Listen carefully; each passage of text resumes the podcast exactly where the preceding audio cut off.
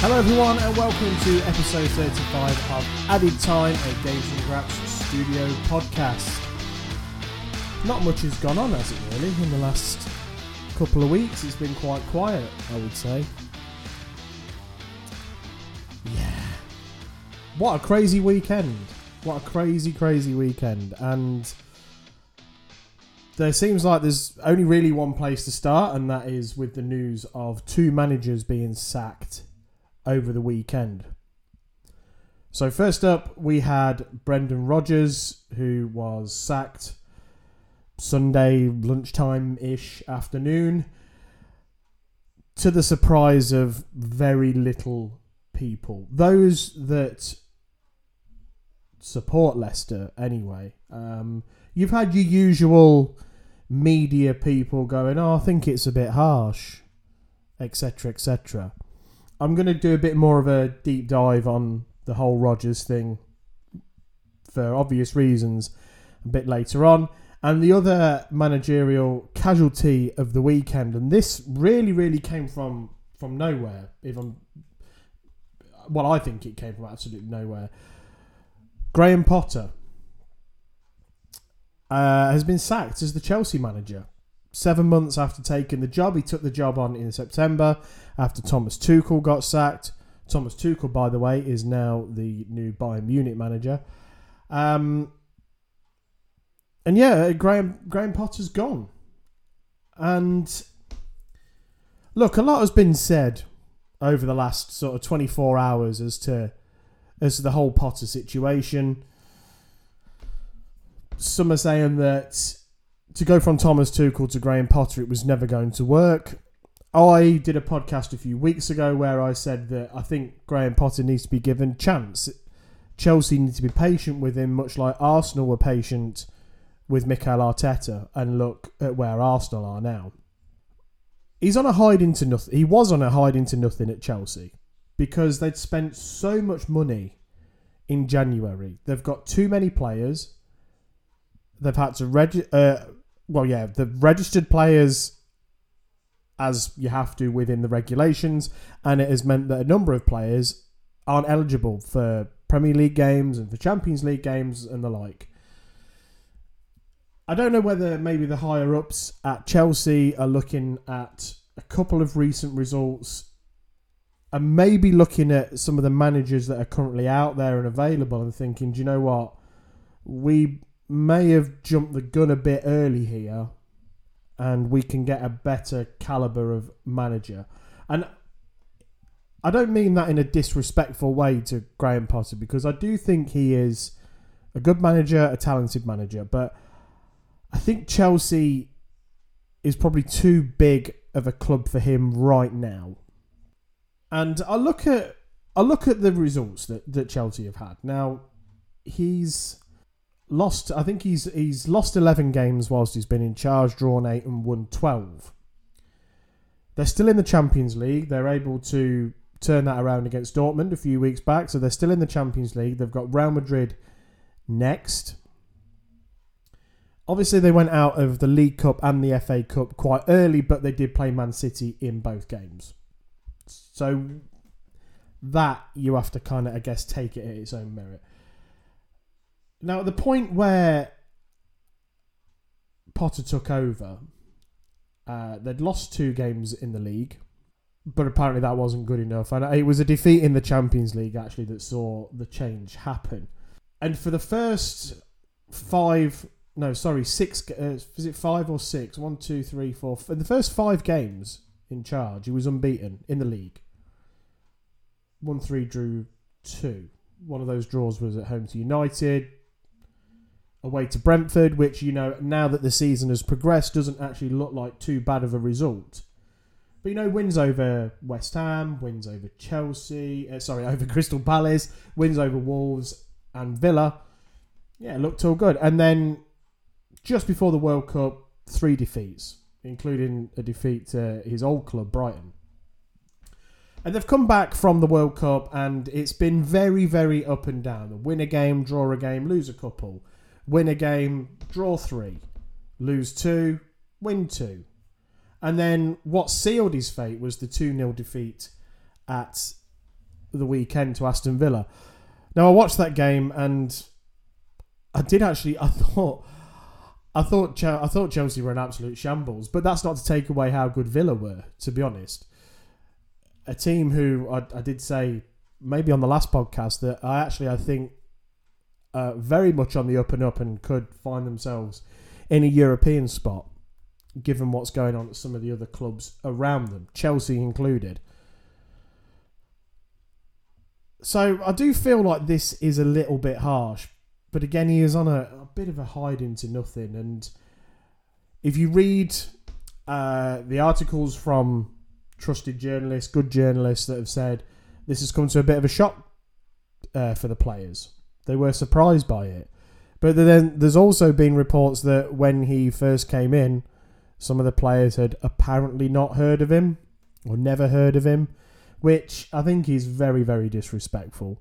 Especially if you are, if you've been in and around the Premier League as a player for the last couple of seasons, you should know who Graham Potter is. Whether you are one of these footballers that loves to study the game and watches every game that's going and watches every highlight package going, or whether one of, whether you are one of these footballers that it's just a job and after I've played my match, I don't care to watch or listen to any football.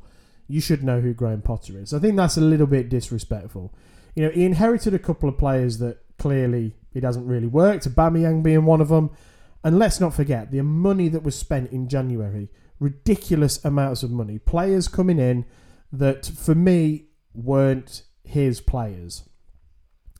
And I find it interesting that that this has happened as well because the owner Ted Boehly said that we're going to stick with managers. We're going to give them time. This is a new Chelsea. Well, it's not because Chelsea are now looking for their third manager of the season. In terms of names being linked, uh, Nagelsmann, who was sacked from Bayern Munich a couple of weeks ago, is heavily linked. He has also been linked with the Tottenham job, which is still available. Conte's replacement hasn't, um, well, there hasn't been a replacement for Conte, should I say. So far, it doesn't look like there will either. Uh, it looks like they're going to have the interim boss in charge, uh, whose name evades me. He's the guy that's been on the touchline for the for the games where Conte was ill after his operation. Anyway, uh, Zidane has been mentioned. Poch has been mentioned. I think that's a difficult one because obviously it's not out of the question for an ex Tottenham manager to be a Chelsea manager and vice versa, but I do think that one will be difficult. Luis Enrique has been mentioned. So there are names out there, but I don't know if it's going to materialise before the end of the season. We've got 10 games left. Chelsea is still in the Champions League. Real Madrid next, like I said. So not the easiest of of ties for them, to be honest. So that's the Chelsea situation. Um, and with these two sackings over the weekend, this is this is I think is a record now. Uh, Twelve managerial casualties this season.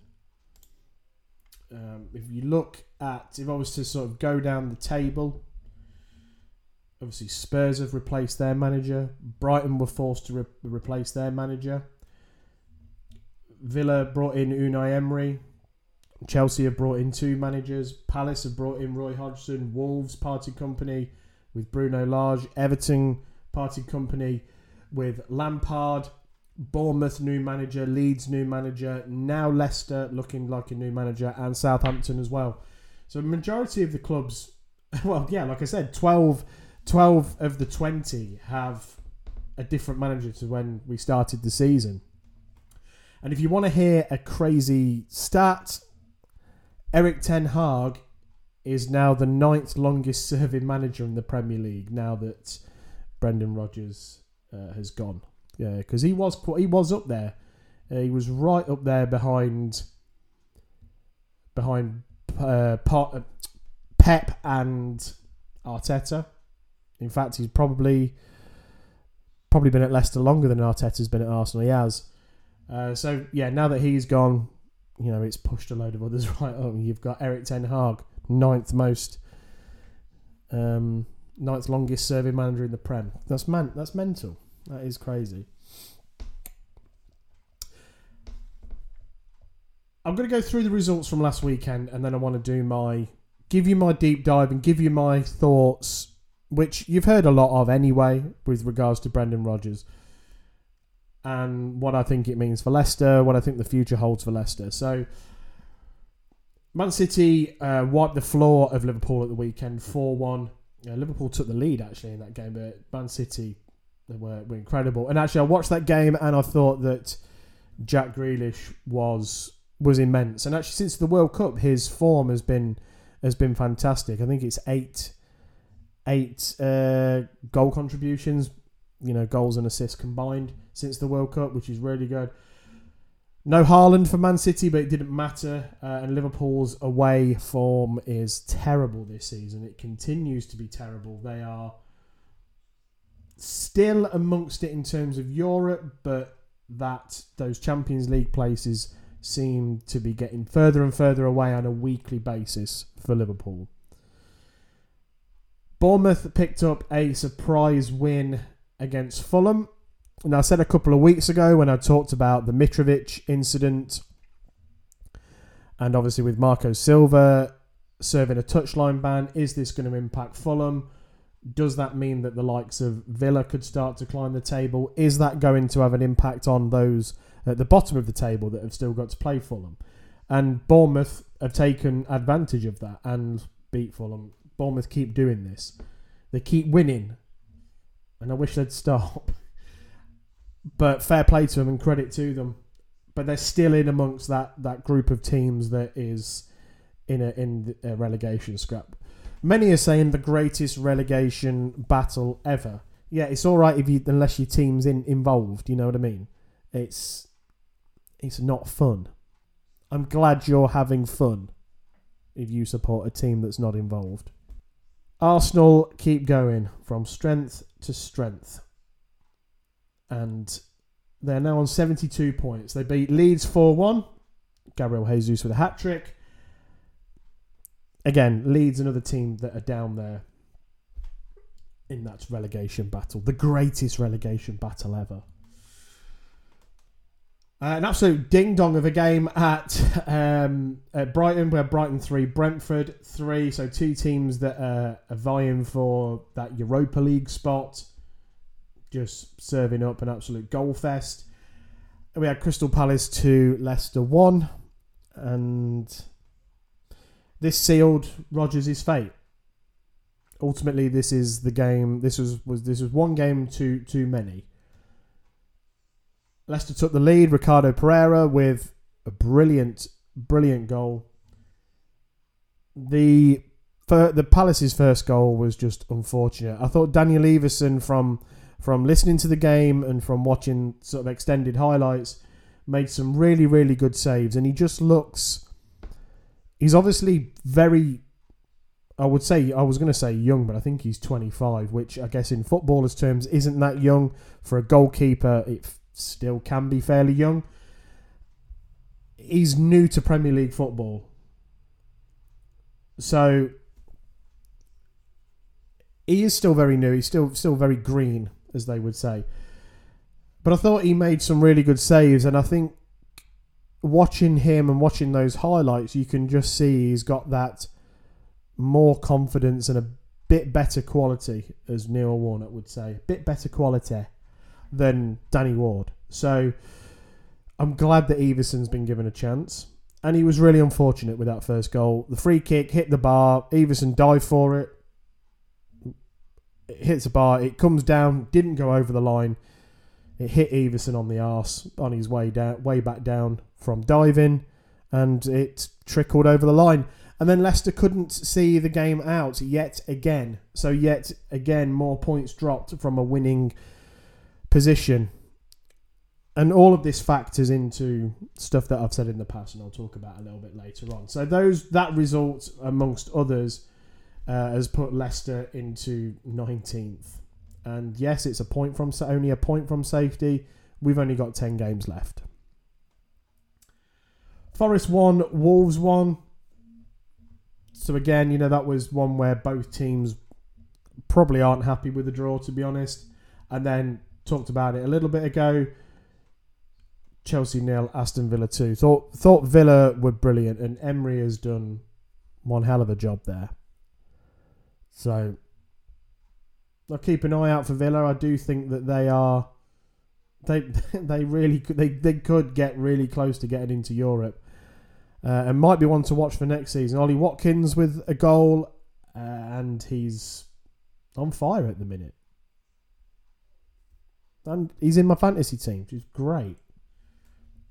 Oh, talking of fantasy team, I'm going off topic a bit here. Oh my god, I I may have put Ollie Watkins in, and he may have scored and got me some points.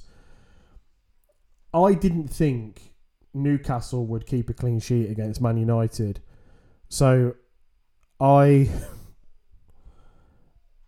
I put my three Newcastle players on the bench, two of which are defenders and one is the goalkeeper. Shocking. Absolutely shocking from me, that is. There we go. West Ham with a vital win against Southampton. And this result has meant that many are saying that that is it for Southampton. But I wouldn't say that they're on 29 games, whereas most of the teams are in that area. There's a few on 28. West Ham are on 27, so they could really, really climb out of it and come clear. But some are saying that you know, especially with Southampton's goal difference of minus 24, that that is then pretty much done, and that, to be honest, the football is no different to what it was under Hasenhüttl from something that I heard on the radio. So look, it, it does mean that Southampton could could go this season. Um, that model of bringing through fantastic young players, selling them for high, a lot of money, getting profit, it can only last so long before it, it really fails. And then, like I mentioned a second ago, Man United did not score against Newcastle. Newcastle did keep a clean sheet and they won 2 0. And overall, Newcastle deserved it. Look, United were very poor. Uh, poor going going forward, very poor defensively as well. And I wouldn't say there's concern at United. You know, you know what it's like with, with Man United. People people get very, very very, very excited. You know, they lose a couple of games and it's oh they're in crisis, they're in crisis. They're they're not, are they? They're not in crisis. Let's uh, let's be honest about it. Um, they're they're absolutely fine. You know they they obviously want to get top four. They need to get top four really.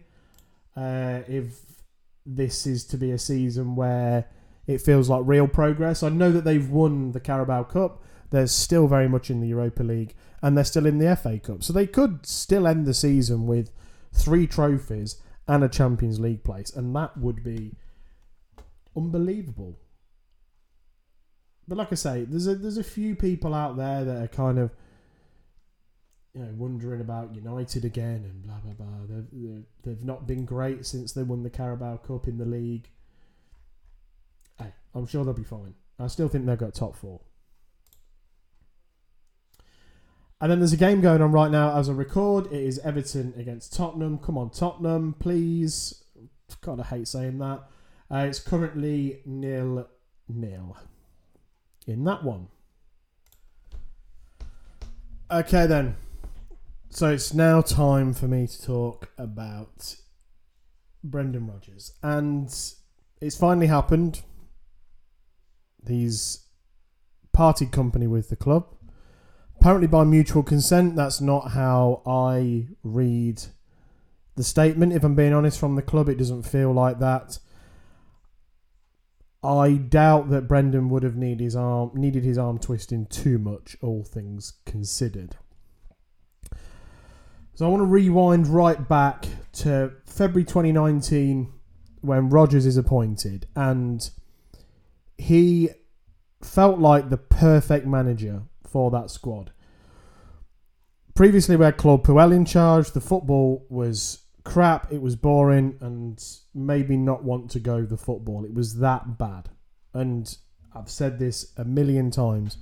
I've watched Leicester play in League One, but Claude Puel made me fall out of love with with watching football and watching Leicester because it was so bad. Rodgers came in, and although you know first game was a defeat, which is a something that Rodgers has got has, has got. I think he's lost his first game at every club he's ever managed. It was like a breath of fresh air. The press conferences were, were different. They were better, obviously, than, than Claude Puel. And the football just seemed a bit better, a bit more fluid.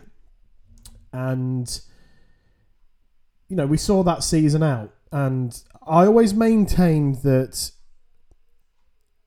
with the squad that Claude Puel had, a better manager could get that team into the top six. I always maintained that. So when all these people that don't watch Leicester, the classic from the outside looking in,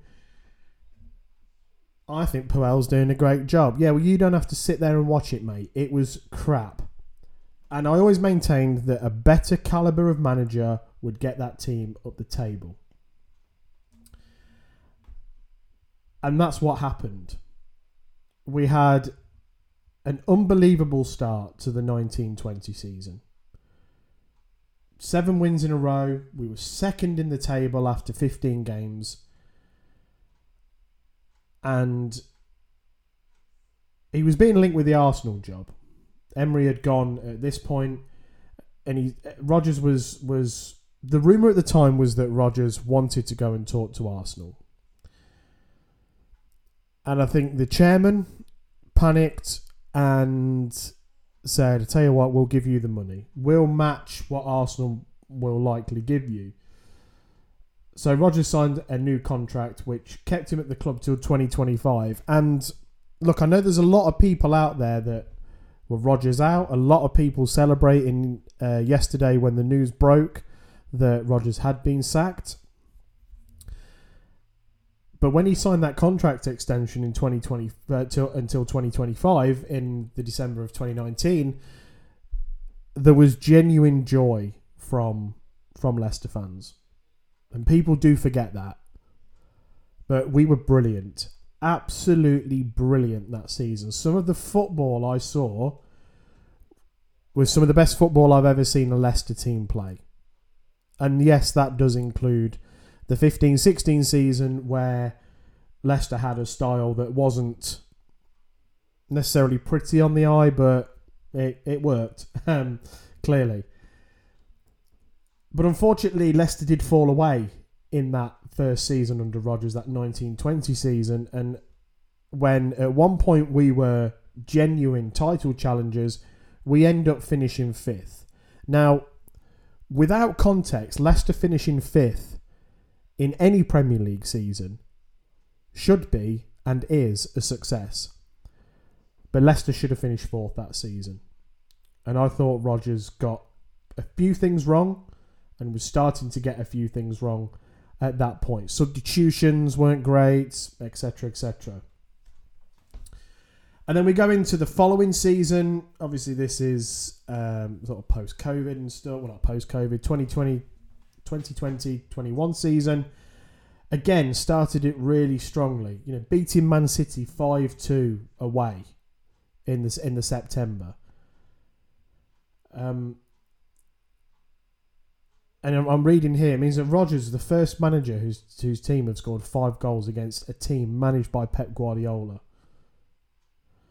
And we, we were we were unbelievable that day. I think we had a couple of penalties. Uh, in fact, we may have even had three penalties. But such was the football and such was the fluidity and the movement.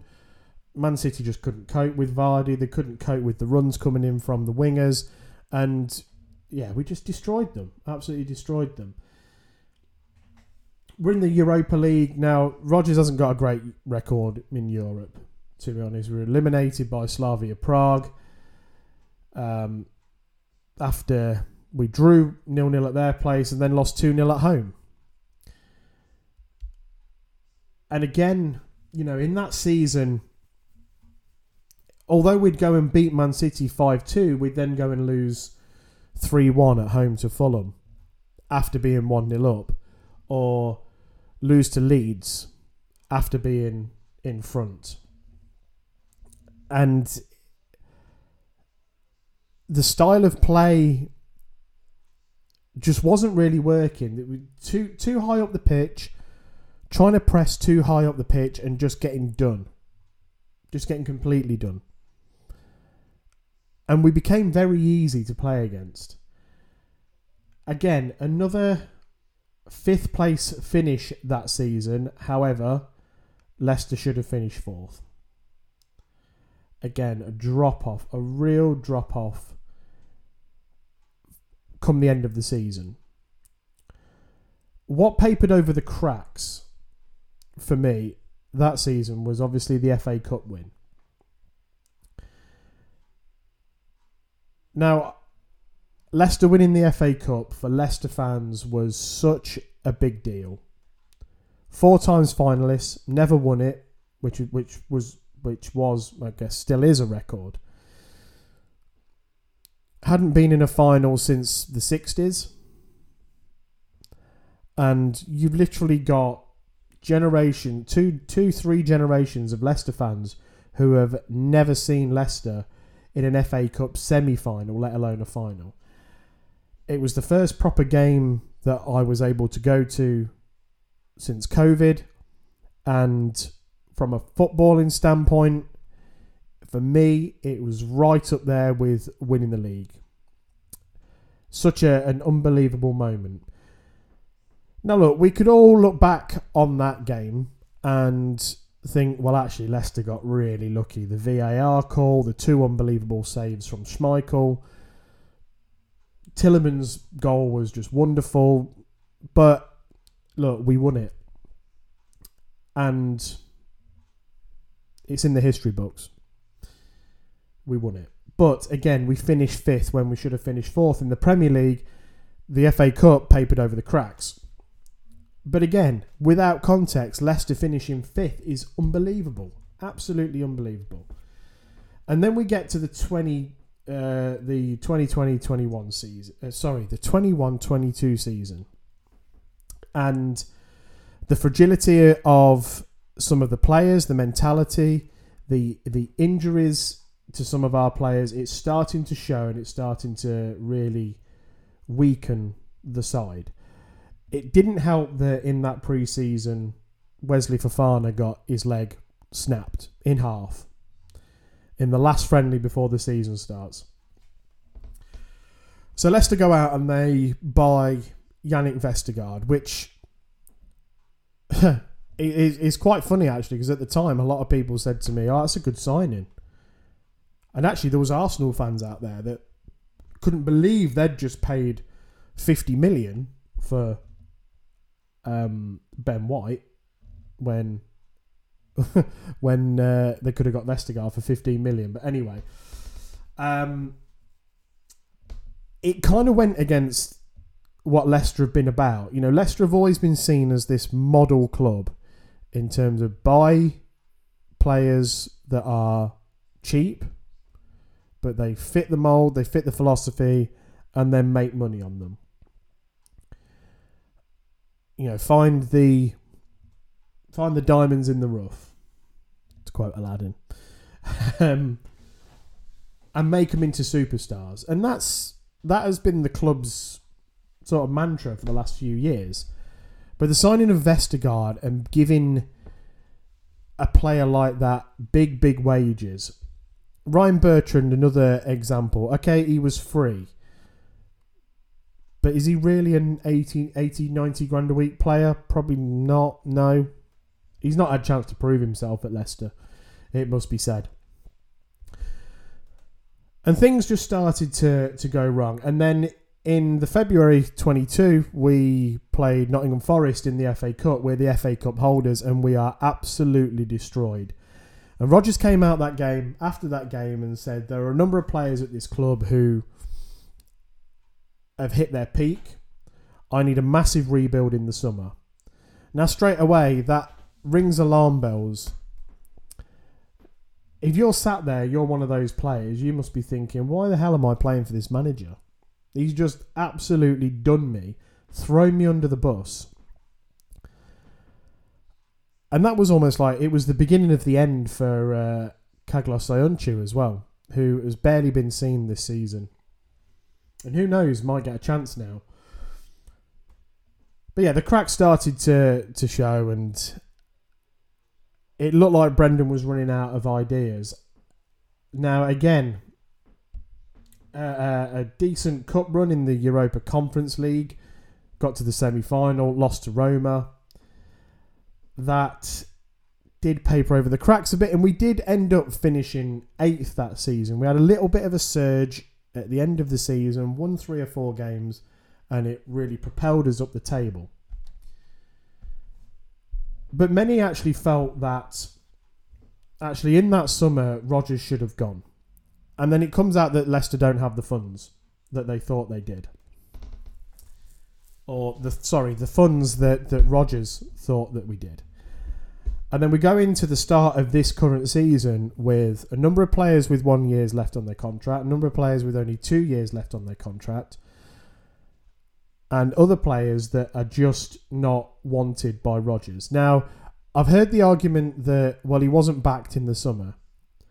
The previous season, as I mentioned, Vestergaard, Bertrand, uh, ba- uh, Soumaré, Daka all bought under Rodgers, presumably with Rodgers' involvement.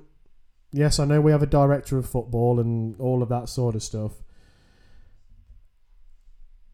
By the start of this season, he wanted to get rid of them all. Probably not Daka. But Soumaré was pretty much told he could he could go. Vestergaard the same. Tried to get rid of Vestergaard. Bertrand injured. And then Daka has been just not been used that much and you know, it's a real shame. I do think he is a he is a good player. But the the real concerning thing for me was Kasper Schmeichel leaving. Now obviously these players they can't play forever. And slowly but surely all of those those players from the title winning team they get older and yeah they retire they move on they go and do different things so Wes Morgan goes you know I mean the likes of Danny Simpson went before that Okazaki but then Wes Morgan goes huge voice but you've got Kasper Schmeichel there and I know Vardy's still there as well and at the start of the season Marc Albrighton's still there as well but you've allowed Kasper Schmeichel to go when it turns out he didn't really want to. You've allowed him to go and not replaced him with a number one goalkeeper.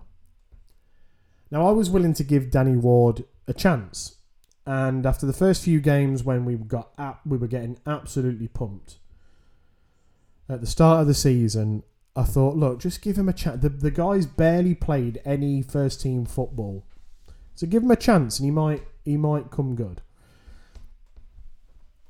But it was a huge mistake to let him go, and then it, tran- it lets Michael go. But it transpires that actually Michael wanted to stay, and all he did was he went to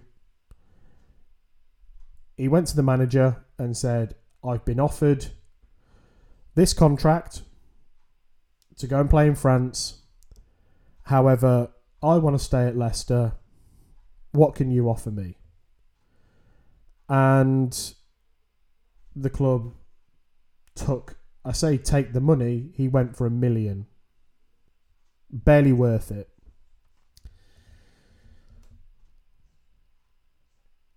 So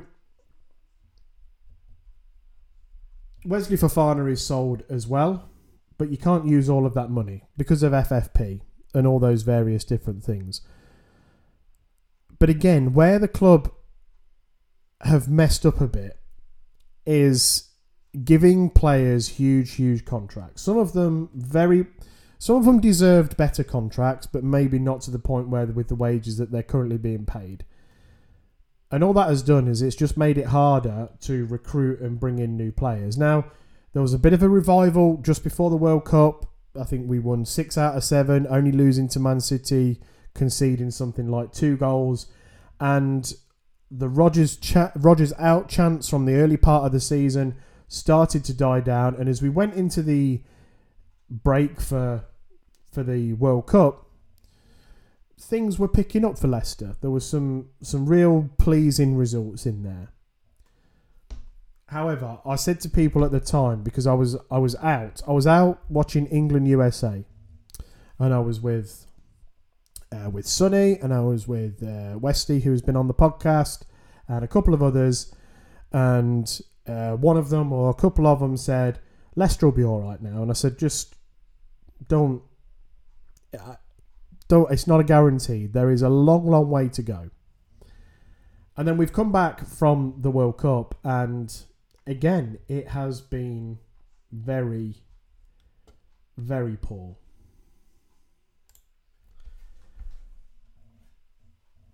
I mean, over over Christmas and New Year, four defeats, and then two two draw against Brighton, promising, and then we sign a couple of players deadline day. Kristiansen comes in, Souttar comes in, Tete comes in, and we score eight goals in two games, beating Villa away and beating Tottenham at home. There's a little bit of hope. There's a little bit of hope there. You think, okay, this is good. And since then, we have, I say we, Leicester have lost five and drew one, including defeats to Southampton and to Chelsea, who weren't playing great at the time, but there we go. And then Pal- and then we go and lose to Palace, who are another team around us. I mean, you look at Southampton; they've not won many games this season, but they've done the double over Leicester. So look, in summary, I mean, in fact, no, not in summary. I've still got a bit more to say. it's quite clear that Rodgers' time was up a while ago. And I actually think that he should have probably gone maybe at the start of the year. Uh, when I, I think actually he should have gone. I know we beat Villa and Tottenham after this. For me, he should have gone when he um, when we lost to Forest away. One of the worst games I've ever I've ever been to. The game itself was was terrible.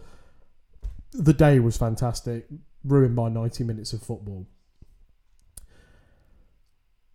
That's when he should have gone for me. I understand why the chairman has been loyal because he's not been able to back him. However, I'm not sure I would have trusted Brendan Rodgers with a big pot of money to go and rebuild a team because I don't necessarily think he has a particularly good eye for a player. And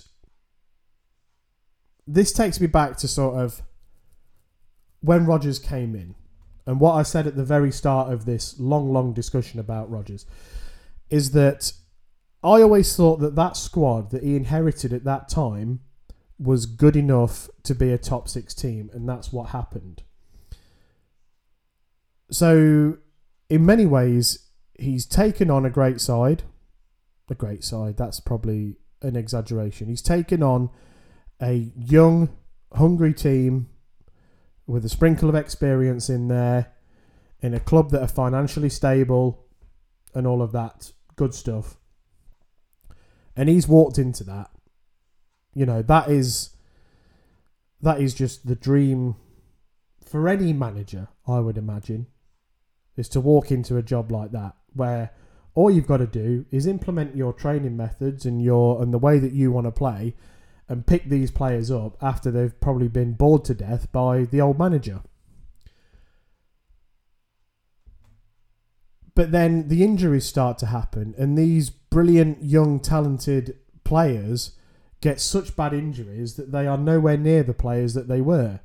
Those injuries have occurred, in my opinion, purely because of the way that Rodgers conducts his training. And that has been mentioned. And it is evident to see, I've said it numerous times this season, Leicester look knackered.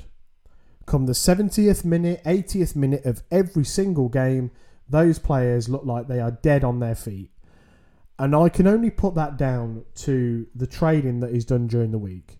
If you're going to run these players into the ground in during the week, then they're not going to see through 90 minutes of Premier League football. So that's where he's responsible. He's also responsible for making strange, strange substitutions. I mean, I take you back to I'm sure it was during it was it was after the restart, project restart. So it would have been the 1920 season, I think.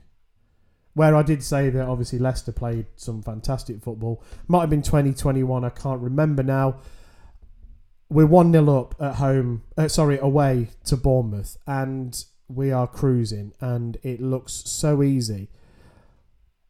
And he takes Kelechi Iheanacho off at half time, and Leicester and, and he changes the shape, and they just looked all over the place, and we end up losing the game four one or something.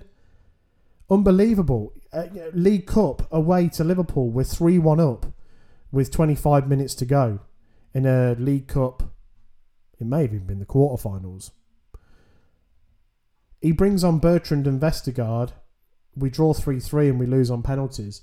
Start of this season, we're 2 0 up against Brentford. First game of the season. I mean, how vital those two points could be now because we end up drawing that game. I mean, all right, those those two points would put us on.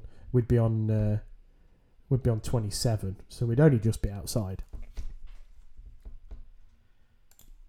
But we're two 0 up at home to Brentford, like I said, and he takes off Kiernan Dewsbury Hall, who was having a great game, scored in that game as well and we end up we end up drawing two two. And it's the it's the, the inability to see out games to the very end has cost Leicester so many points under Rodgers, not just this season, but the previous season, and maybe even the season before that. It has been the difference between Leicester getting in the Champions League and not getting in the Champions League, which then obviously Champions League football brings a whole new level of income. Can you imagine? you imagine Leicester being in the Champions League two years in a row? What that would have brought to the club, and maybe the caliber of player we'd have been able to sign. Instead, we end up in the Europa League, which isn't a shit competition, by the way. Uh, I wanted us to win it, obviously. But it's it's those not seeing out games and dropping and, and and conceding late goals, very much like we did on Saturday against Palace, literally the last kick of the game, that previously has cost Leicester from getting into lucrative European spots. And I fear that this season it'll be the difference between Leicester being a Premier League team and them not. Now, look, I think that Brendan Rodgers is a very talented manager. I think uh, he will get a good job off the back of this.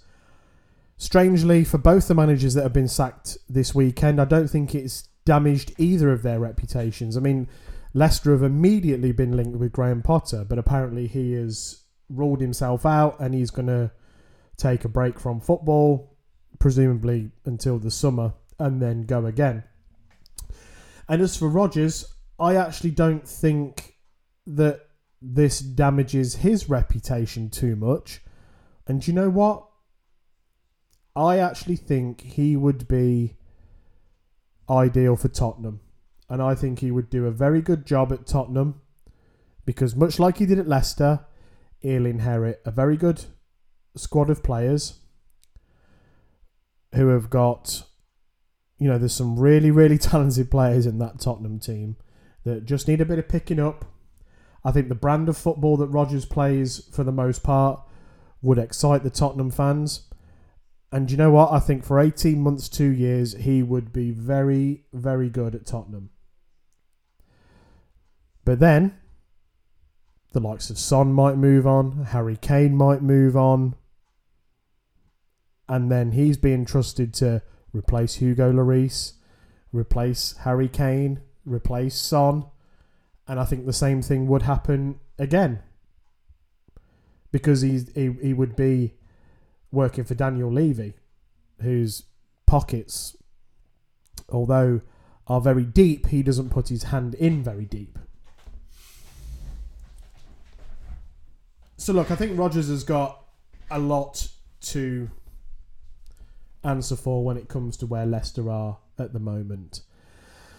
But I think there's a number of people at the club that also have got a lot to answer for as well, including the chairman, including the director of football.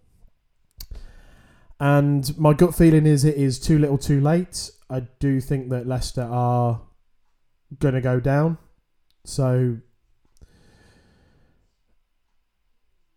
that'll be interesting to see in terms of in terms of managers who they get and what that means for certain players. Um, in terms of people being linked with the job, uh, Rafa Benitez has been linked. Um, Jesse Marsch, Jesus, uh, Steven Gerrard, no thank you. I've seen Michael Carrick, Vincent Kompany. Look, I'm sorry, but Vincent Kompany is not going to come to Leicester for 10 games when Burnley are pretty much promoted. And it's just not going to happen.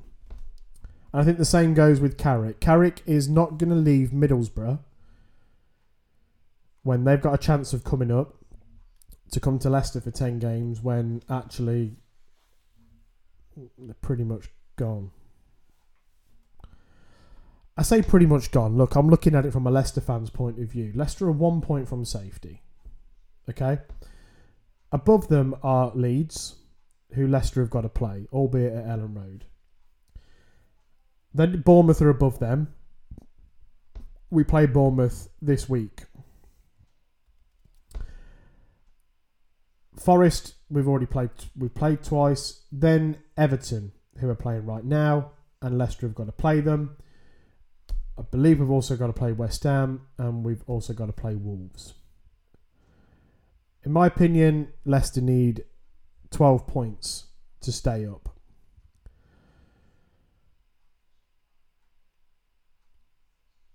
I don't know. It is what it is, as they say. And look, I've said this before. I'm not flaky, and uh, it doesn't matter to me what division they play in, but I really don't want to go down to the championship. It's a right slog. It's a right slog. Oh, and just talking about the championship, it's nice to know, as I was reliably informed, that it's nice to know that despite the fact that they cover only a few points off the playoffs and are, you know, speaking so highly of their manager who has been there for six years and what a great job he's doing and how good their striker is. And he is a great striker, and Robins has done a great job. It's still nice to know that they're really excited about the fact that Leicester could go down. Fucking idiots. Anyway, I've spoken enough about Brendan Rodgers. Uh, Mike Stowell and Adam Sadler, not Adam Sandler, Adam Sadler are going to take charge of the game tomorrow night against Aston Villa, which is at the King Power. Just before I record the podcast, Sky Sports News uh, reported that Leicester won't necessarily be in a rush to name anyone. They don't have anyone lined up, I think they would have already been named by now. They're going to see what happens over the next couple of games. And I imagine that, let's say, in a world where Leicester pick up six points from the next two, two home games, Villa and Bournemouth, that maybe Stowell and Sadler stay on until the end of the season and then it gives them all summer to try and find a manager. Don't think they want to be rushed into getting a manager now But it's not been ruled out that someone comes in on an interim basis and then go again in the summer. You know, so Rafa could come in for ten games, keep us up. Here's a massive amount of money, but then in the summer we're going to go and get a manager that more fits with what we've been doing at this club for the last four years, basically since Rodgers has been there.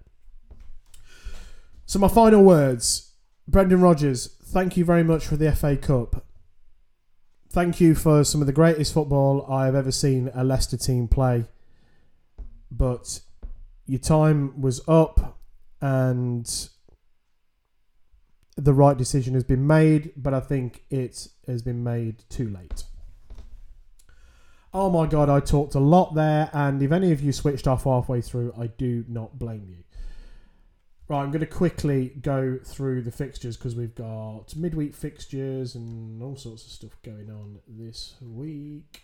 Let's have a look. So I'll cover Tuesday, Wednesday, Saturday, Sunday. That takes us up quite nicely. So we have tomorrow night we have Bournemouth against Brighton. Uh, God, Bournemouth.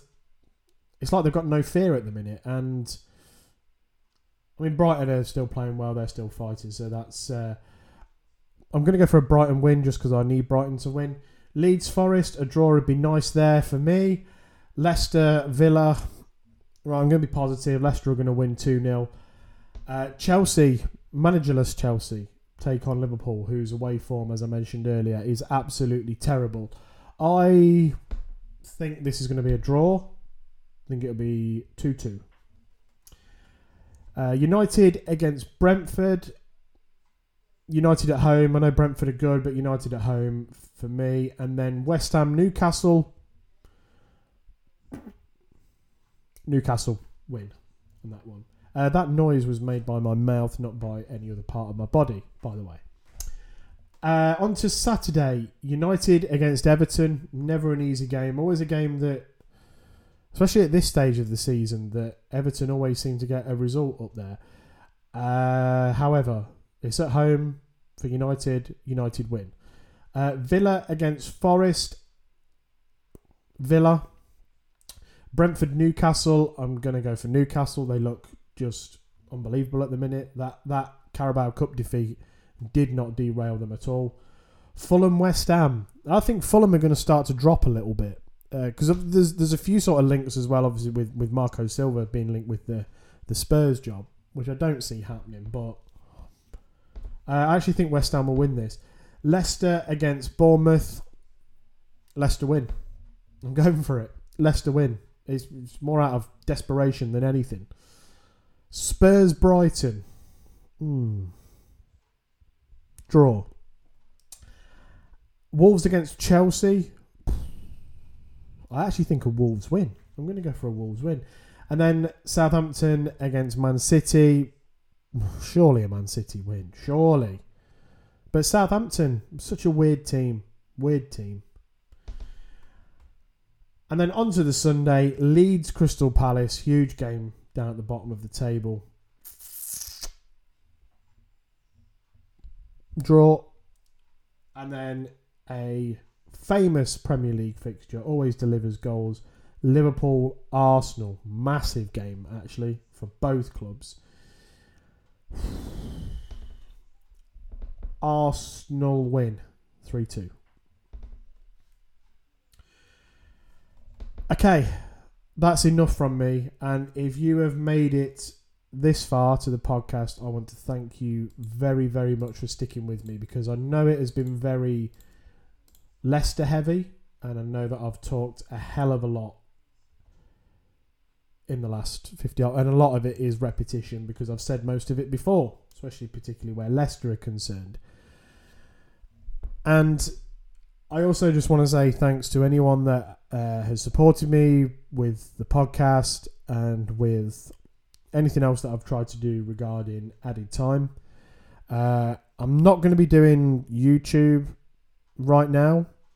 Uh, I don't feel like it's really working, and the time it takes, etc., it's not really worth it. But I'll reassess it again in a few months' time, and I might start doing video again.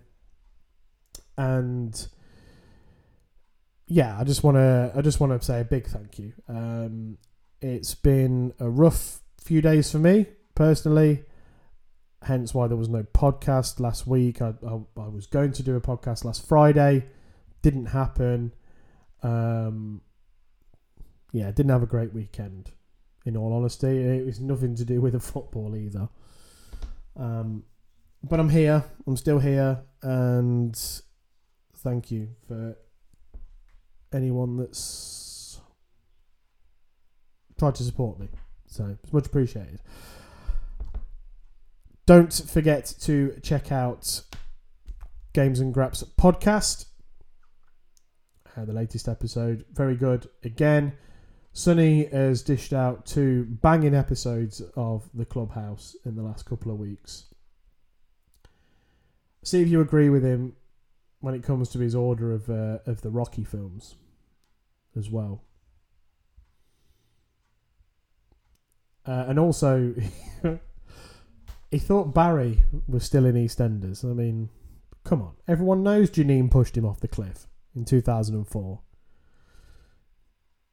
Funny story about Barry from EastEnders. Well, it's not a funny story about him. There's that clip, isn't there, of him singing. We're going to do it anyway. I'm not going to sing. I managed to convince my wife that Barry from EastEnders was singing that at Donald Trump's inauguration. anyway, I digress. Uh, go check out Finn's uh, videos that he's been doing on YouTube as well. Um, the Finn Steele over on YouTube. He's been doing some unboxing videos of PlayStation 1s and PlayStation 2s. They are very good and uh, very entertaining as well. And if you're listening to this and you're also involved over the weekend in watching the WrestleMania pre-shows, brought to you by Games and Graps, brought to you by Sonny and Finn and Kay, of course, uh, then thank you very much. Thanks for supporting us all. As for me, go check out my socials Twitter, Instagram, uh, Facebook, occasionally as well. Uh, but give the podcast a like, a share. It's uh, it all helps, and thank you very much for listening. My name's Steve. Stay safe, stay well, and I will speak to you next time. Goodbye.